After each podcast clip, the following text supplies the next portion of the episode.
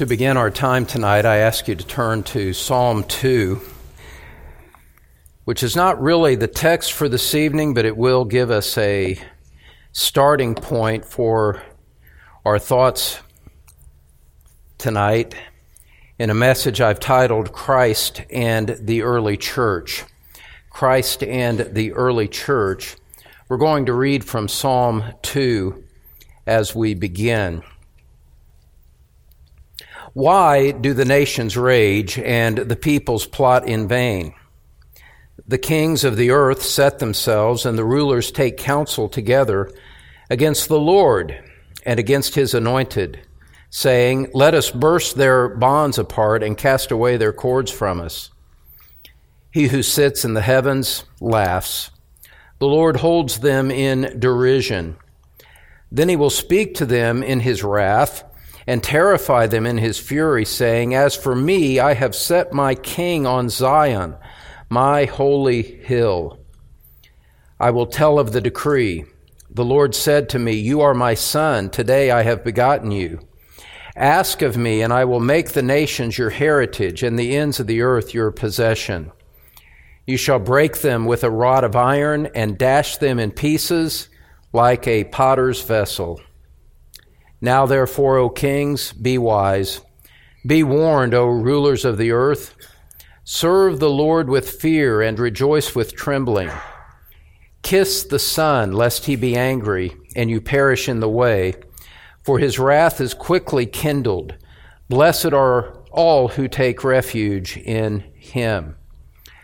Now, Psalm 2 is one of the opening pillars of the Psalms. We said years ago that Psalms 1 and 2 function kind of like pillars that, that introduce you into all of the following 148 Psalms. They, the first two Psalms set a tone of the godly man in Psalm 1, and then in Psalm 2, an expectation of the coming Messiah, which is borne out in the subsequent Psalms as as you see the life and the thoughts and the prayer and the praise of a godly man unfolded.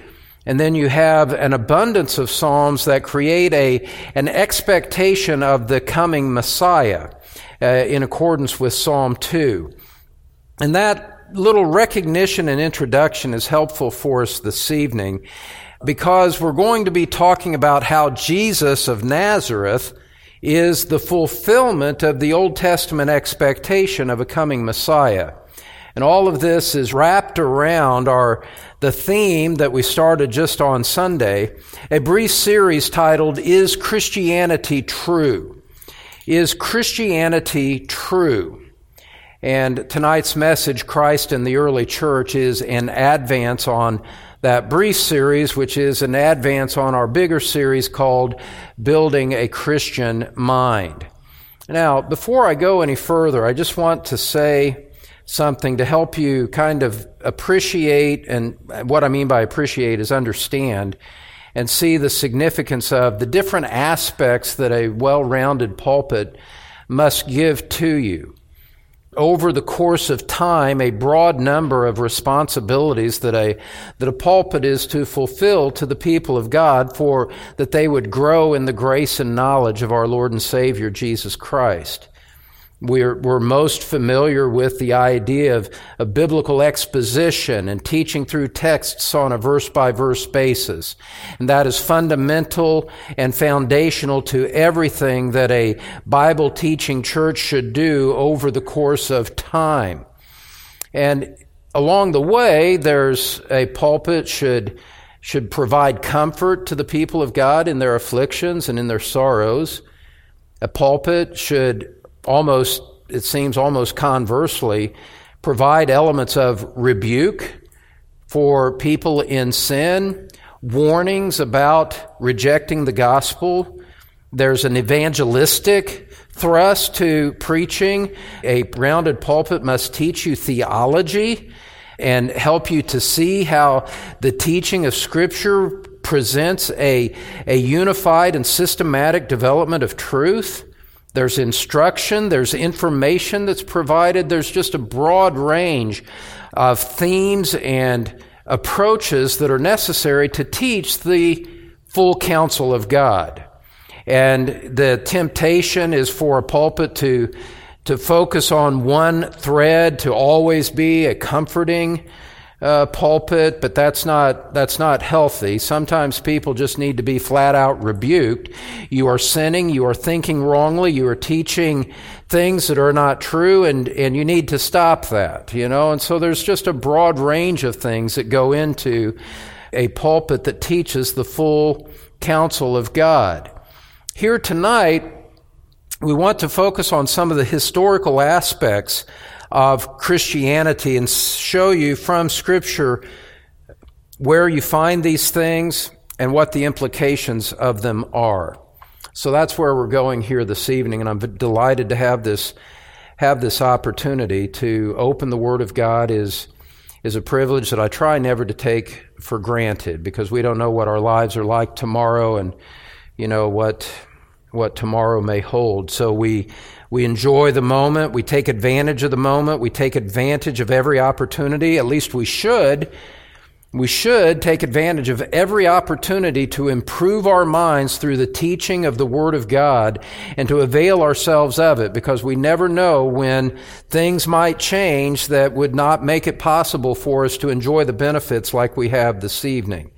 So, Last time we saw that our faith is rooted in undeniable history as we considered what we looked at on Sunday. And what we saw is that there is no time in which Christianity could have been invented as a, as a, as a fiction. There's no way that that ever could have worked. We saw that in AD 200 there was already such a widespread Christian community that they needed large public places in order to bury all of these Christians, which tells us that Christianity had existed a long time before then.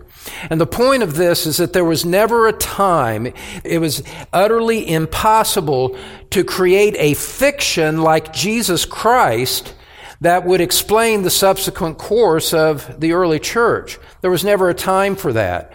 As we worked our way back in time, we saw that, that in AD 112, there are historical writings that refer to Christ and uh, secular sources that refer to it as a pernicious superstition, but the reality was is that there were whatever whether it's a superstition or not there were a lot of people that believed it. It was recognized at that time as having widespread influence you go back even further in time, you go to AD 64 and the burning of Rome, and you see that, that there was a body of Christians there that Nero could blame for the burning of Rome. It wasn't true, it was a false accusation, but there was a large enough segment far from Jerusalem of Christians that the emperor saw them as a convenient scapegoat to cover up his own crimes. Now, that tells us that that just going by those standpoints, those, those little historical markers, that you could not have invented it in 200 AD and just created a fiction whole cloth in 200 AD because there were too many people there that already believed it. Same thing in 112, same thing in 64. And so as you go further and further back in, in uncontested historical sources, you realize that there was no time, there was no place for this to be made up. There was no time in which the story of Christ could ever have been invented as an utter, complete fiction. And the reason that it couldn't been, have been presented as an utter fiction is because it was true. And it was rooted in historical time and space reality and events witnessed by tens of thousands of people with hundreds and hundreds of witnesses to the resurrection.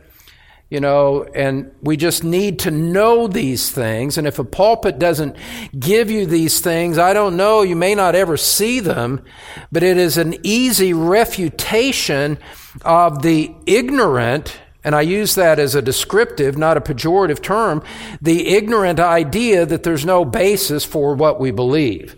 That's foolish and completely easily refutable falsehoods that are alleged against our most precious faith. Now, that's just a brief look back at what we said on Sunday. Now we pivot this, this evening to new material, there is another reality, historically rooted, that reinforces that Christianity must be true that there is no alternative but to acknowledge that Christianity must be true. When we say Christianity, we're talking about the biblical gospel, that Christ died for our sins according to the scriptures. We're not talking about some social gospel. We're not talking in terms of liberal Christianity that reduces the biblical message to just a series of ethics or the social justice gospel or whatever modern perversions are laid upon it in our day. No, we're talking about the biblical gospel that Christ died for our sins according to the scriptures, that he was buried, he was raised on the third day, and that therefore, in light of that, the call upon all men is to repent and believe in him for the forgiveness of their sins upon pain of eternal judgment if you reject him. That's true. That is the gospel. That is Christianity, and it is true, and it could be no, we can reach no other conclusion than to assert that. Now, tonight, what we're going to look at is how the Old Testament expectation of a coming Messiah shows us the unavoidable necessity of the conclusion that Christianity is true. The Old Testament created an expectation of a coming Messiah. And in light of subsequent events in the New Testament era and the history that we've already seen on Sunday, we see that there is no possible conclusion except that everything that we find in Scripture is true and that the message of the gospel is an unavoidable reality that with which men must come to terms with. So for our first point this evening, let's just review briefly that Old Testament expectation. The Old Testament expectation.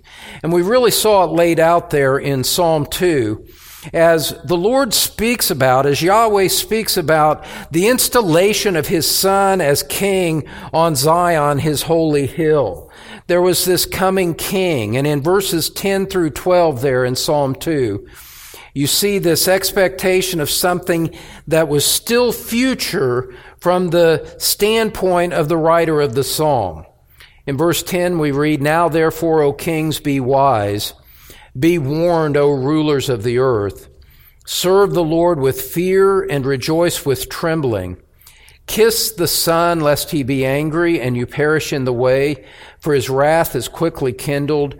Blessed are all who take refuge in him this psalm speaks in terms of someone who had not yet arrived on the scene. And it creates this expectation that there is one coming that you must recognize and bow down before. And so there is this expectation of a coming king, of one of great significance who would come that had not yet appeared on the scene. And in other places, the psalm speaks about this coming future ruler. And I'm just going to give you verse references. We won't take the time to turn there. But in Psalm 72, verse 11, Psalm 72, verse 11, we read, Let all the kings bow down before him. Let all nations serve him. In verse 17 of Psalm 72, it says, His name will endure forever. In Psalm 89, verse 27, we read that he would be highest of the kings of the earth. And in Daniel chapter 2, verse 44, we read that his kingdom will endure forever. And those are just, that's just a sampling that's just a sampling to give you the sense of the theme that I'm laying out before you that, that the Old Testament scriptures called men to look for a king who was coming. A king exalted above all other kings, above all other dominions. A king who would have an everlasting kingdom. Well, as you read through Old Testament history, we read about David and how he fell, Solomon and he fell, then the kingdom divided and things really spiraled out of control. You realize that none of those kings were a king like that. after the exile, they came back. They were, they were a small remnant under the domination of, of, at that time, the Persians and then the Greeks and then the Romans. There was never this transcendent king as a historical figure that, that, that satisfied what the expectation was. And so for a full millennium, just looking at, starting at the point of the Psalms and going forward, going back 1500 years to the time of Moses up to the time of Christ, there's this expectation that someone is coming and there's this longing for this one to come. In Deuteronomy 18, verse 15, Moses said, The Lord will raise up a prophet like me. Listen to him. But who was this prophet that was like Moses? Where, where is the king that has this transcendent effect? And while Psalm 2 called nations to have no other gods before Yahweh. They were commanded to, to do homage to this coming Son. Psalm 2, verse 12 kiss the Son. In other words, give your affection to Him. Give your allegiance to Him. Bow to Him. This is, this coming one is the one to whom you are to give all of your allegiance. And so, understand, and, and it helps to, maybe to have a little bit of historical perspective here. The United States of America has not even been, has not been a country for even 250 years yet. It's coming up, I guess, in what, 2026? The 250th anniversary of the founding of our country. That's a very long time for all of us. And we look back at our history and 46, 40, 46 presidents, 45 men who were president, you know, and just that long, rich history of our country. And you look back at the ebbs and flow and the Civil War and the Great War and uh, the First World War and the Second World War and all of those things. And there's just a whole lot of history there that we kind of know and assimilate a little bit as, as common knowledge. Well, beloved, think about it this way. At the time that Christ arrived, going back to Moses, is about 1500 years. Six times the length of the history of America as we're speaking here today. And over 1500 years, not 250, six times as long, there were these prophetic pictures. There were these, these hints, these, these drawings, these shadows of, of one who was to come with such great authority and come in the name of God. That's, that's the, that's the depth of the, the historical depth of the expectation amongst the Jewish people when Christ arrived. They'd been waiting for this Messiah for over 1500 years. And even before that, you know, as you go back to, you know, 2,000 years before the time of Christ and consider Abraham and how God promised him that in him, in his seed, all the nations would be blessed. Thousands of years of expectation. And, and, you know, kings would rise up, prosper for a time. Is this the one? No, he's not the one. He fell, he died, but there's this burning, there's this churning, there's this, there's this yearning for this promised leader to come. Okay? Very, very important to recognize that Old Testament expectation. Now, along with that, that sense of this conquering king, we read that this Messiah of God would be someone who is even more than a national leader. This coming Messiah was one who would provide spiritual deliverance to his people, not simply political deliverance. He was going to provide spiritual deliverance. He was going to undo what Satan did to man at the fall in the Garden of Eden. Genesis 3:15. You know, the first uh, statement of the gospel that there would be one who would come and bruise Satan's head after Satan had tempted man in, into the fall that ruined all of us. And as you read through the Old Testament, the family line, the ancestral line of this one who would come would be traced through Abraham and through the tribe of Judah and then through David and the Davidic covenant. He would be born in Bethlehem, Micah chapter 5 verse 2. And we've looked at all of this in the pretty recent past, and so I'm not going to, res- to go over and have you look up all of these things, except for this one text in Isaiah 53. Turn to Isaiah 53 with me. What the, what the Old Testament, the Old Testament picture is creating a, a sense and an anticipation of one who is unspeakably great who is high and lofty and powerful. In Isaiah 53, verses 5 and 6, we read something else about this coming deliverer. In verse 5, we read that he would be wounded for our transgressions, crushed for our iniquities. Upon him was the chastisement that brought us peace, and with his stripes we are healed. All we like sheep have gone astray. We have turned, every one, to his own way, and the Lord has laid on him the iniquity of us all. Someone who would come not only and deliver the people, but would, would be a sin bearing Messiah. And then you read in Scripture, as I alluded earlier, these are promises that were not just for Israel, God promised Abraham that through him all the nations would be blessed in Genesis 12, Genesis 15, Genesis 22. And in that little brief outline that I've given you here, we just see that there is that that the rising from the pages of the Old Testament is this great one who would be identified with Yahweh and deliver his people both politically and spiritually, not necessarily at the same time. And so this Messiah was considered to be the anointed one, meaning that he was set apart for the divine call on the office to fulfill all that God had promised to his people over the course of these many promises given over 1,500, 2,000 years. And now, now, you know, I just don't want you to lose sight of the, the historical magnitude of what we're talking about. Here we are talking about it 2,000 years after the time of Christ.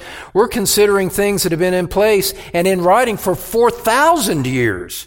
The historical time frame here is just incalculable. Now, here's the question for tonight.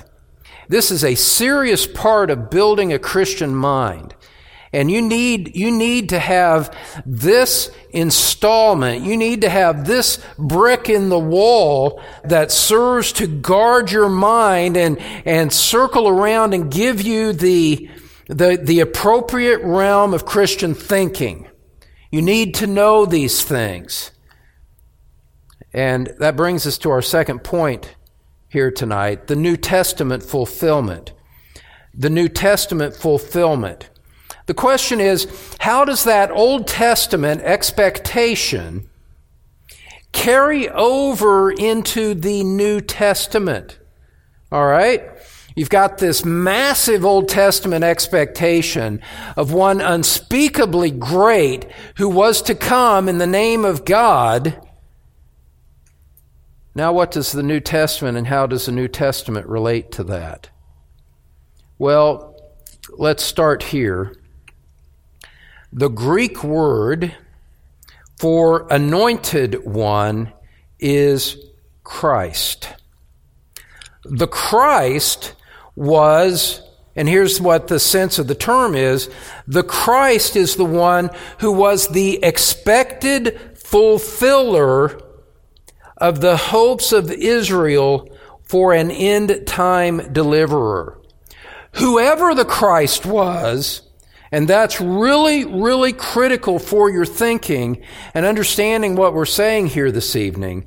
Whoever the Christ was, was the one that they were expecting to come and fulfill all of these new Old Testament hopes that had been laid down over the course of 2,000 years of prophecy. That's who the Christ was, the anointed one, the expected deliverer. And the expected is the really, is just so important there generation after generation after generation, longing for this one to come in their lifetimes and not seeing it. And there's just this accumulated, growing over time expectation and hope, longing for him to come. And you see it in, you see it in, in the New Testament when, when men like Simon in the temple at the birth of Jesus and Anna, she, she served night and day in the temple, longing for this Christ to come. It's all of that is rooted in this long history of the Old Testament, beloved.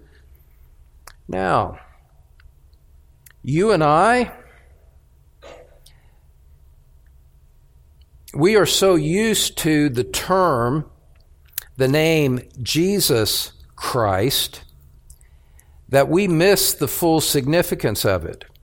In New Testament times, without a very good grounding in the Old Testament, without an explanation of what terms mean and, and what the historical roots of those terms are, you know, there are many people who would just think Jesus Christ, like, you know, like I'm Don Green. Don is my first name. Green is my last name. Jesus first name, Christ the last name.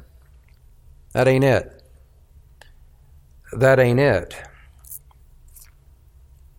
That, to say Jesus Christ, to join the name of the man Jesus of Nazareth with the loaded theological biblical term of Christ, the anointed one, is to link those two things together in an inseparable way with far reaching consequences.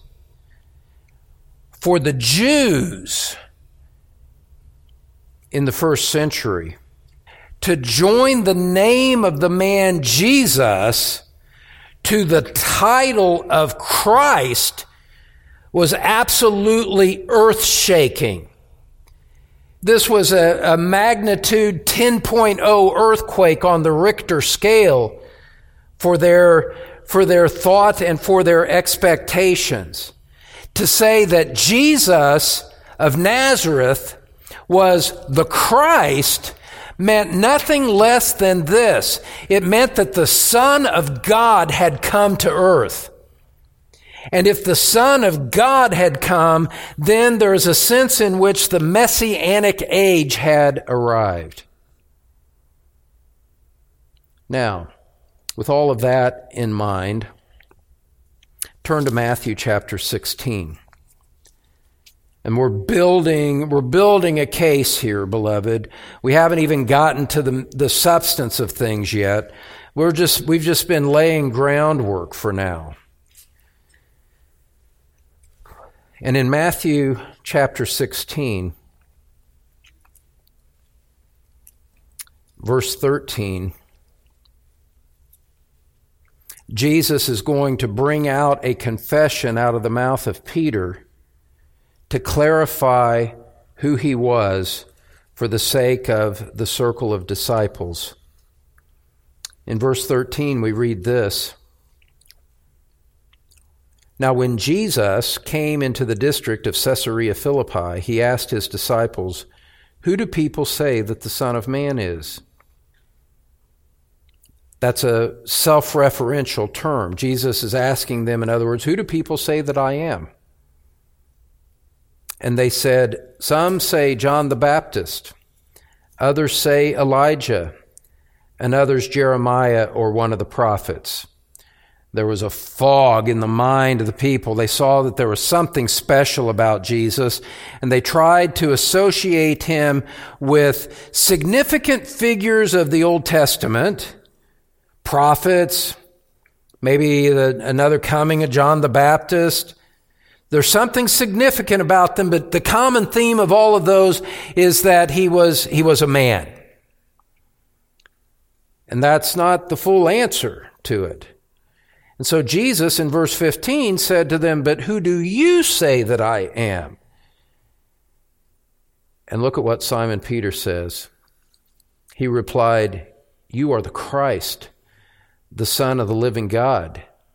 You're more than a prophet. You're more than a man. You are the Christ. He's saying, Lord Jesus, you are the fulfillment of thousands of years of Old Testament expectation. You are the one that God said he would send. And Jesus answered him, said, Blessed are you, Simon Barjona, for flesh and blood has not revealed this to you, but my Father who is in heaven. Peter, you have just spoken out words of divine revelation. God gave that understanding to you. You are blessed because God has opened your mind to see the truth about who Christ is. You're the Christ, the Son of the living God. And notice that the passage opens, verse 13, when Jesus came into the district of Caesarea Philippi, and it has a climax where it says Jesus is the Christ. Now, Peter's confession is stunning in the magnitude of its importance. Peter's confession that Jesus is the Christ, affirmed by Christ as having been given to him by revelation from God, that confession meant nothing less than this. It meant that the turning point of history had arrived. You are the Christ, the Son of the living God. In other words, there is no one else to look for. Everything that our nation has been longing for for 2,000 years through, through the, through the Torah, the first five books of Moses, through the, through the historical books, through the development of the prophets, through the Psalms, everything that they had been pointing toward found its fulfillment in Christ.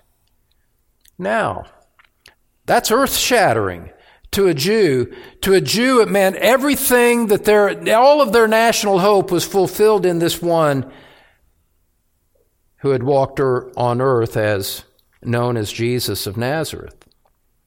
Now, beloved, here's what we need to do next as we recognize the magnitude of that confession if it was only what Peter said here, I could understand if you thought maybe I was making too much of one text in Scripture. That's not the case. When you read the book of Acts, beloved, you see the apostles stressing this theme everywhere in their preaching as they preached to the Jews in different localities, they were saying this. They were saying, the man Jesus, so recently with us and walking amongst humanity, the man Jesus is the Christ of God. He is the anointed one. And I want to take you through six different passages in the book of Acts now so that you could see this theme. And sometimes it's only through an overview message like this that you can see the overarching themes that are woven into all of the book of the Bible that you might miss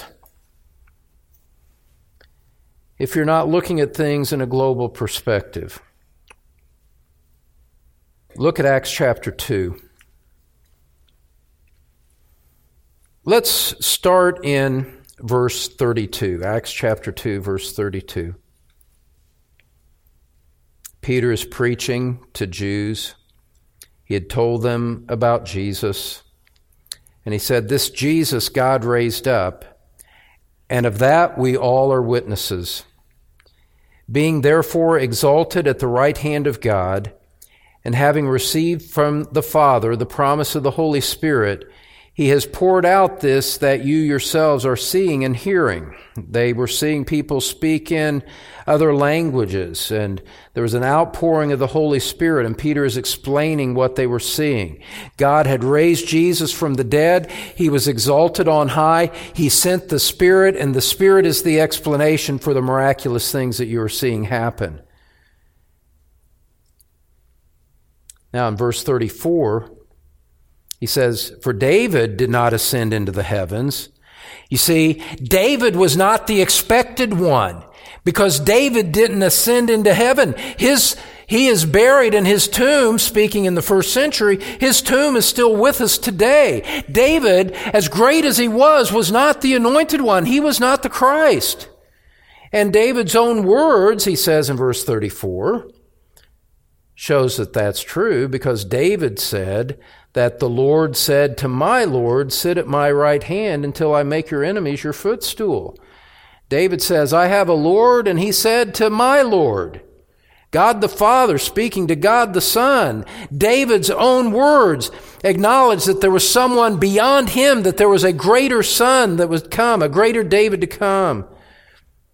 Said, Sit at my right hand until I make your enemies your footstool, verse 35. Now look at verse 36 in light of everything that we've seen here this evening so far.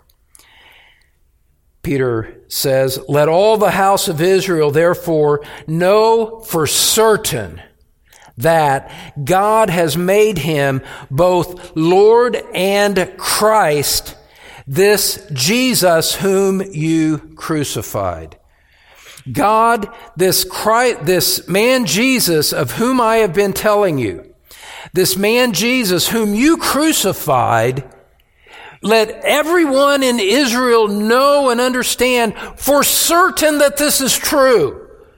Christianity is true.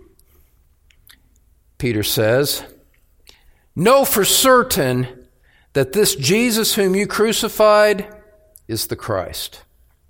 He's the expected one. He is the Messiah. That was in the city of Jerusalem. Now look over at Acts chapter 9. Verse 19, this taking place in Damascus, as we'll see. After the conversion of Saul,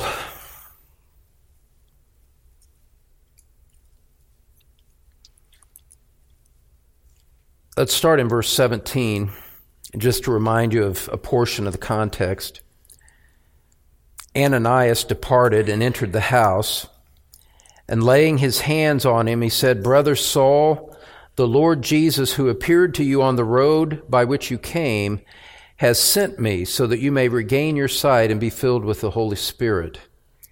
And immediately something like scales fell from his eyes, and he regained his sight. Then he rose and was baptized, and taking food, he was strengthened.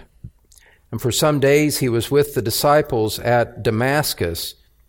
And watch this in verse 20. And immediately he proclaimed Jesus, the historical man Jesus of Nazareth. He proclaimed Jesus in the synagogues, meaning he was preaching to the Jews that this Jesus was the Son of God. He was the coming one. He was the fulfillment of God's promises. This man, Jesus, was the Son of God. Look at Acts chapter 10. In verses 40 to 43. Well, actually, let's go a little further back. And in verse 37 of Acts chapter 10, you see Peter appealing again to the knowledge of the very recent events that had happened in Jerusalem and in the surrounding areas concerning the man Jesus. And he says to his audience, he says, You yourselves know what happened throughout all Judea, beginning from Galilee after the baptism that John proclaimed you know this. You all know this is a matter of public record. What happened in this region? Verse 38 How God anointed Jesus of Nazareth. He's pointing them back to a human being. He was more than a human, but they knew him in the flesh as Jesus of Nazareth. God anointed Jesus of Nazareth with the Holy Spirit and with power. He went about doing good and healing all who were oppressed by the devil, for God was with him. And we are witnesses of all that he did, both in the country of the Jews and in Jerusalem. They put him to death by hanging him on a tree. Stop there, pause there for a moment, beloved, and realize that as we said on Sunday, what Peter's doing here is he's just rehearsing historical fact. He's, he's reminding them of what occurred in time and space history. He is not giving them abstract speculations. He's not giving them philosophical discussions. He's talking to them about what really happened in real time on the real earth. And so in verse 39, we are witnesses of all that he did, both in the country of the Jews. They put him to death by hanging him on a tree. But God raised him on the third day and made him to appear, not to all the people, but to us who had been chosen by God as witnesses, who ate and drank with him after he rose from the dead. Multiplied witnesses, multiplied exposure not a passing wisp in the night, not a ghost like figure that appeared as an, as an apparition at the end of their bed for a brief time as they were still half asleep. No, nothing like that. These were repeated occurrences where they ate and drank with him, and many people saw him over many periods of time. Verse 42 and he commanded us to preach to the people and to testify that he, meaning Christ, is the one appointed by God to be the judge of the living and of the dead. To him, all the prophets bear witness that everyone who believes in him receives forgiveness of sins through his name. That's in the village of Caesarea. This Christ who lived, died, rose again, this is the one appointed by God. Look at Acts chapter 17. Notice what I'm wanting you to see is the many, many times in Scripture where this argument is made. Jesus of Nazareth is the Son of God, the Christ of God, the anointed, the appointed one of God. And this argument being made to the Jews, that's crucial for what we're going to say in a moment. Acts 17, verse 1. Now, when they had passed through Amphipolis and Apollonia, they came to Thessalonica, where there was a synagogue of the Jews. And Paul went in, as was his custom, and on three Sabbath days he reasoned with them from the Scriptures, explaining and proving that it was necessary for the Christ to suffer and to rise from the dead, and saying, this Jesus, whom I proclaim to you, is the Christ. In other words, he's teaching them about the Lord Jesus. He's teaching them and reminding them of what Jesus did during his earthly ministry. Alongside that, he's teaching them and expounding the Old Testament scriptures that painted a picture of who the Christ was, what he would do, and the purpose of his death and his sufferings. So the human Jesus being proclaimed alongside the Old Testament scriptures that painted the expectation of the coming Messiah. And then the climax of it, Paul says, This Jesus that I am proclaiming to you, he is the Christ. This historical figure in our very recent past is the Christ that's been expected for some 2,000 years now. Look at Acts 18. And we take time to go through each of these scriptures to let the cumulative weight of it bear on your minds and show what a central feature of apostolic preaching, the theme we're considering here tonight, was to them. In Acts chapter 18, verse 5, When Silas and Timothy arrived from Macedonia, Paul was occupied with the word, testifying to the Jews that the Christ was Jesus. The anointed one of God was Jesus of Nazareth. Those two are to be joined together in their minds. And in verse 28, you see it yet again. Yet again, this time in the city of Ephesus.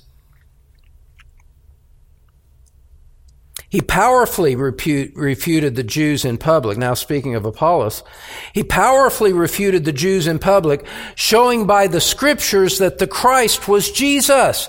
The same theme. And, beloved, one more. Uh, beloved, one more in Acts chapter 28. Again, we're building a case here.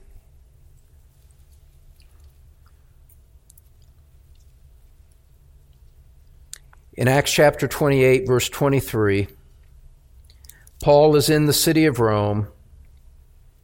He's under house arrest. People came to him to see him. Verse 23 When they had appointed a day for him, they came to him at his lodging in greater numbers. from morning till evening, he expounded to them, testifying to the kingdom of God and trying to convince them about Jesus, both from the law of Moses and from the prophets. There you have it the law of Moses, the prophets pointing to this Jesus.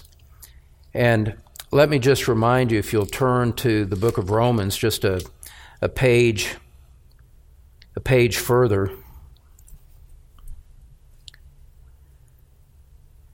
In the opening of Romans, chapter 1, verse 1. Paul, a servant of Christ Jesus, called to be an apostle, set apart for the gospel of God, which he promised beforehand through his prophets in the Holy Scriptures. The prophets, this is what they promised in chapter in chapter 3 verse 21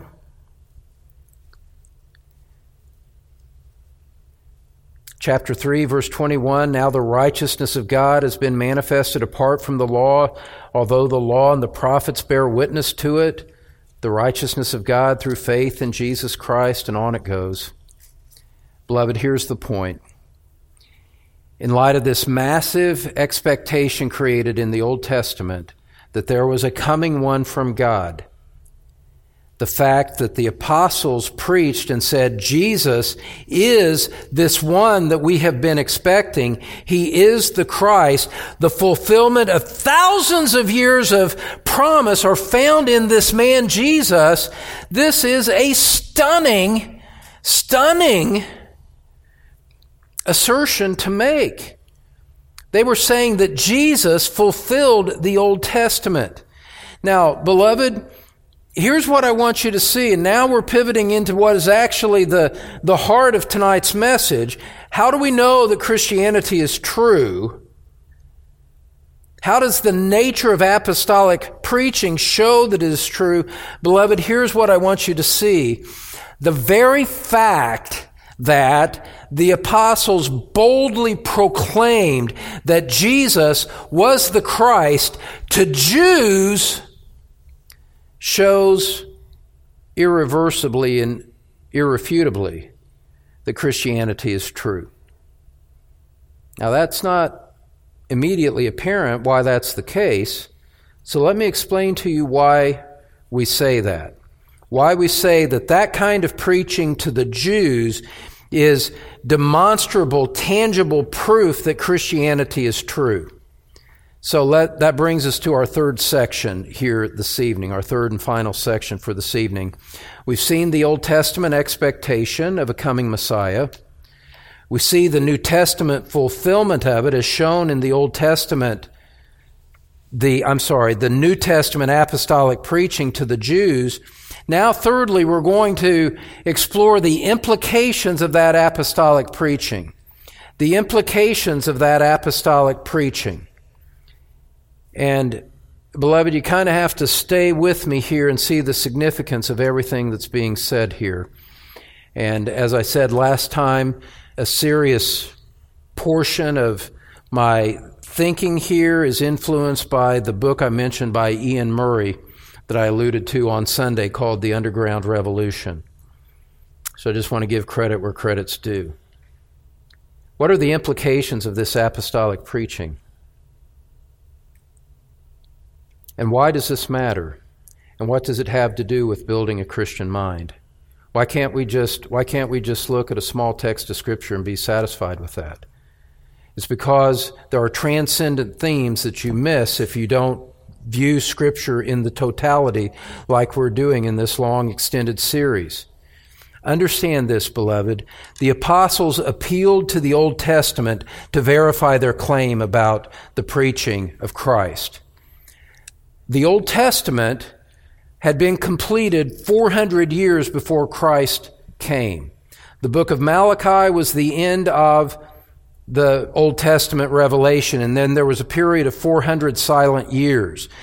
The the, the, the revelation to that point had created this expectation. Then God goes silent, as it were, for 400 years, which would put us back about the time of the arrival of the Mayflower on American shores. That's a long time to have this pulsating tension of an expectation and waiting for another word from God, and it's not, and He's not there.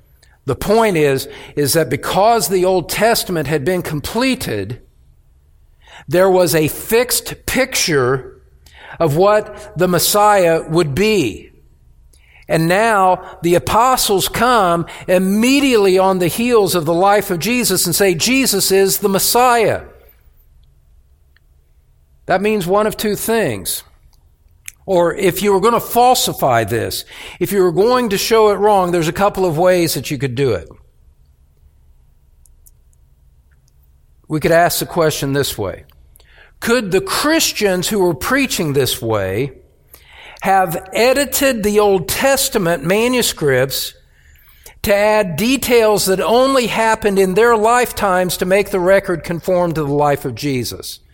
In other words, let's say that there were these dishonest, overly zealous disciples of Jesus who wanted to exalt him falsely by making it look like he was the fulfillment of the Old Testament expectation. And let's assume for a moment that that wasn't true. How could they have done that then? Well, one way would have been to go back to the Old Testament and kind of rewrite it, erase it, and fill others some, fill in some things from the details of Jesus' life to make it look like that had happened. Could they have changed the Old Testament to conform it after the fact to the life of Jesus? Is that possible? Is that even possible? And the answer is no. That's not possible at all. The Old Testament scriptures were jealously guarded by the Jews who never became Christians. The oracles of God, you see this in Romans chapter 3 verse 1 for example, the oracles of God were committed to the Jews and not all of those Jews became Christians. They would not allow their scriptures to be falsified by New Testament apostles or New Testament disciples so that the, after the fact, the Old Testament could conform to the life of Jesus. That's not possible.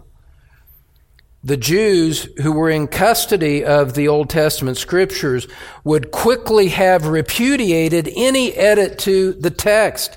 And so the Christians could not have, could not have What's the word I'm looking for? They could not have manipulated the Old Testament in order to achieve their objectives. Because the Jews would never cooperate in a fiction that would overthrow their own approach to scriptures. The Jews had many objections to Christianity, beloved, but accusing Christians of rewriting the Old Testament, that wasn't one of them.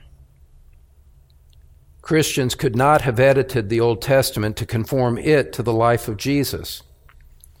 So let's flip the question. What are the implications of this apostolic preaching? Let's flip the question. Could the disciples Let's, okay, so we say the Old Testament was fixed. There wasn't anything you could do about that to create a false picture of Jesus. And so let's ask this question. Could the disciples have composed a fictitious life of Jesus so that it harmonized with the prophetic records? You've got a fixed prophetic record. Jesus lived, died, and did all that he did. Could the disciples have made things up, created a fiction that wasn't true, but would match the Old Testament story so that people would believe in their master as Lord and God? Is that possible? And the answer to that question is no. That's, that's utterly impossible also. Follow me here. Scholars debate the precise dates of the life of Christ. The best sources seem to indicate that Christ died in about AD 30. Now, stay with me here because that date is very significant in light of what we showed you on Sunday. Remember 200 AD, catacombs. 112, reference to Christ and his many disciples. AD 64, Nero, burning of Rome, blames the Christians. You know, you're back within a generation of Christ by this time. And now here are the apostles preaching within a few years after the life and death and resurrection of Christ. See, the whole question we're asking is it possible for this to have been made up? Is it possible for the things that we read in the New Testament that conform to the Old Testament scriptures, is it possible that somebody, as a joke, somebody to commit a fraud on humanity, sat down and made this up in a way that conforms with what we read in the New Testament? And the answer is no, it's not possible. The, if the message was fiction, beloved, it would have needed to have been established many years prior to the time of the apostolic preaching. The very nature of fiction cannot be reconciled with the public record of Christ. If someone's going to believe a lie and accept it as true, the story about which they are asked to believe has to be said in things that are outside of their experience, said in remote places or distant times that are inaccessible for fact checking. What the apostles did in their preaching was they were not talking about things that remote that were remote and distant saying take my word for it they didn't say oh i found these i found these gold plates take my word for what they say and what they mean in a way that cannot be verified. That's not what the New Testament apostles did. Stay with me, beloved. This is crucial for having a Christian mind. As we've seen in everything that I've said here tonight, the events of which the apostles spoke and wrote belonged to a period that was familiar to many, many thousands of people in their audience. They were describing things that happened that were a matter of public record to their audience, and they could say, You know this. You know that these events happened. They appealed to recent public events, to many eyewitnesses.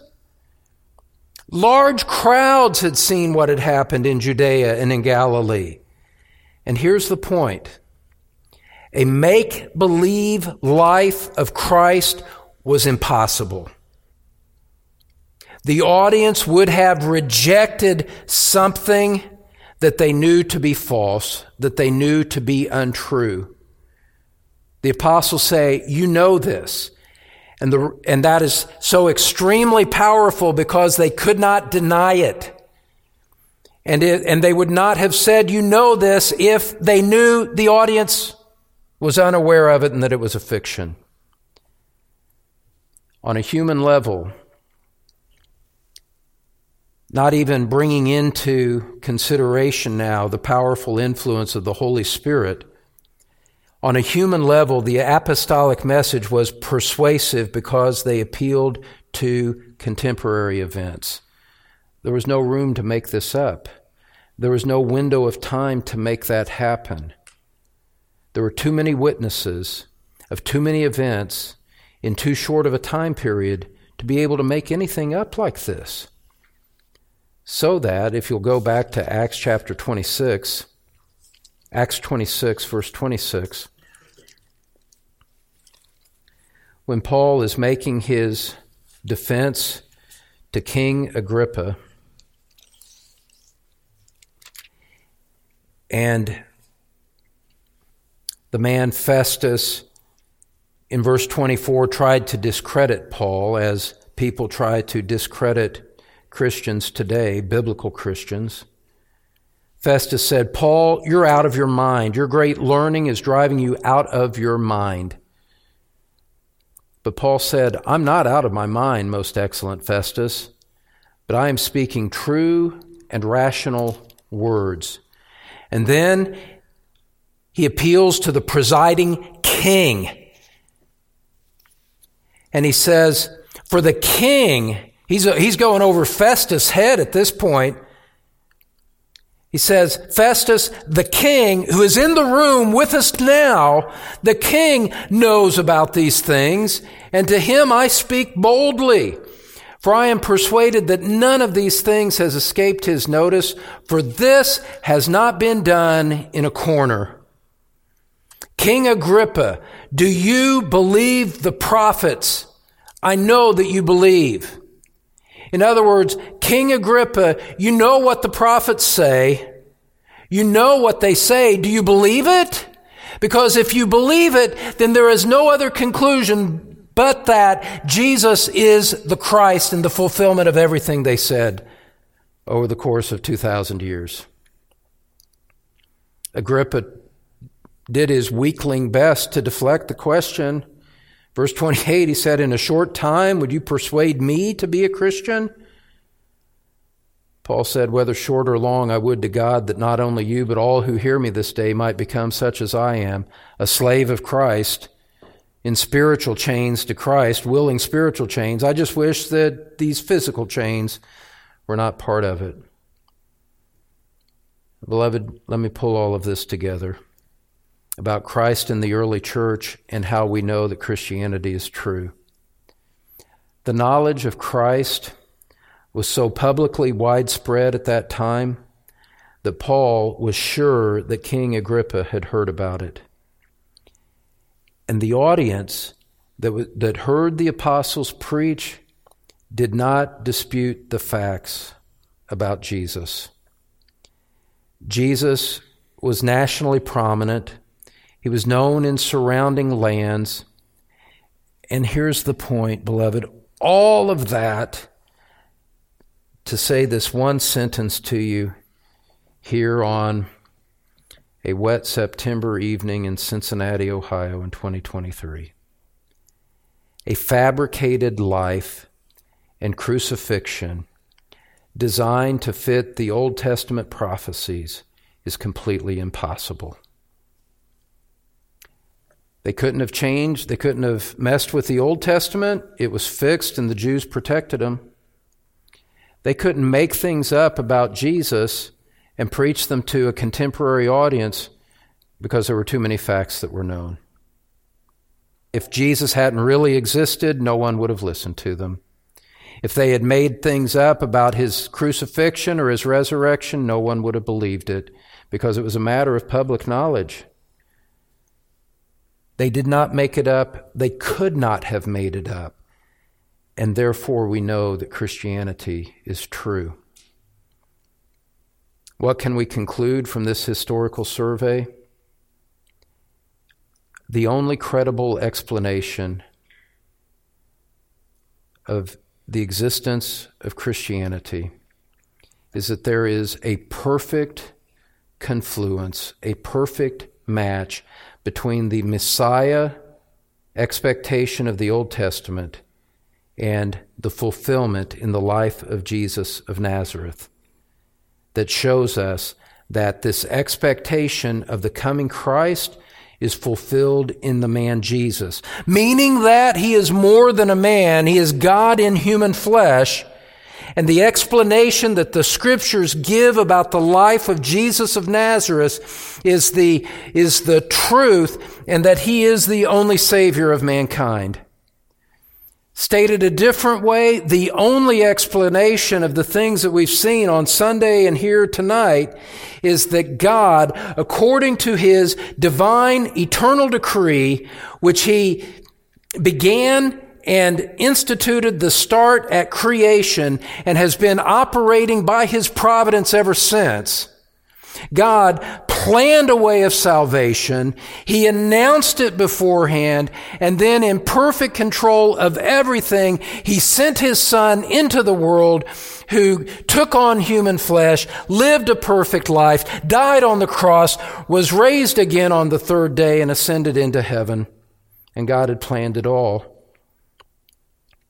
Christ fulfilled all of that scripture. He is the long awaited Messiah. He's going to come again in a time still future to us.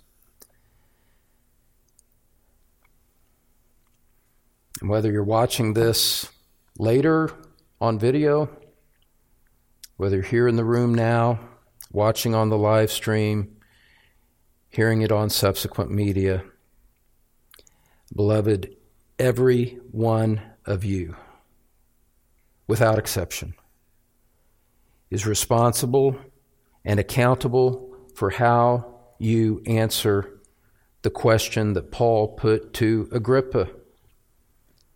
The truth is a matter of public record.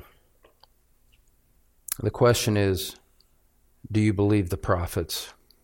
Do you believe the apostles? And the exhortation to you in light of all these things is this, as we saw in Psalm 2, verse 12. Jesus Christ is the Son of God. And what you must do is kiss the Son. Pledge your allegiance to Him. Give your complete, wholehearted, unreserved, affectionate submission to Him and beloved, as a pastoral exhortation, encouragement, and warning to you, I can only beg you, urge you, call you, and in the name of Christ, command you based on His word to bow before this proven Christ, bow before Him in love, before one day He makes you bow before Him by force. You can come to Him at His gracious invitation to receive salvation. You can reject Him and face the consequences later. Beloved, there is no third door. What will it be for you? Let's pray together. Father, we thank you for the amazing person of your Son, the amazing plan of salvation the amazing way that you fulfilled these things in time and space history, recorded them for us in Scripture, and now by your Spirit, you give us understanding to see these things and to understand them. May your Spirit lead those who resist, those who harden their hearts and stiffen their necks against the preaching of Christ. Father, may your Spirit be gracious to them, Father. May you be gracious to those with hard, rebellious hearts. May your Spirit soften them to the truth. May you lead them to a saving knowledge of Christ. For those of us in whom you have already done that work. May you sink these things deep into our minds, deep into our hearts, deep into our convictions so that our affections would respond to you and be shaped by that which you have made irrefutably true. And so, Father, do a work by your Spirit in accordance with your word, to the glory of your name, to the glory of your Son, by the power of your Spirit We pray these things in Jesus' name. Amen. Thanks for listening to Pastor Don Green from Truth Community Church in Cincinnati, Ohio. You can find more church information, Don's complete sermon library, and other helpful materials at thetruthpulpit.com, teaching God's people God's Word. This message is copyrighted by Don Green, all rights reserved.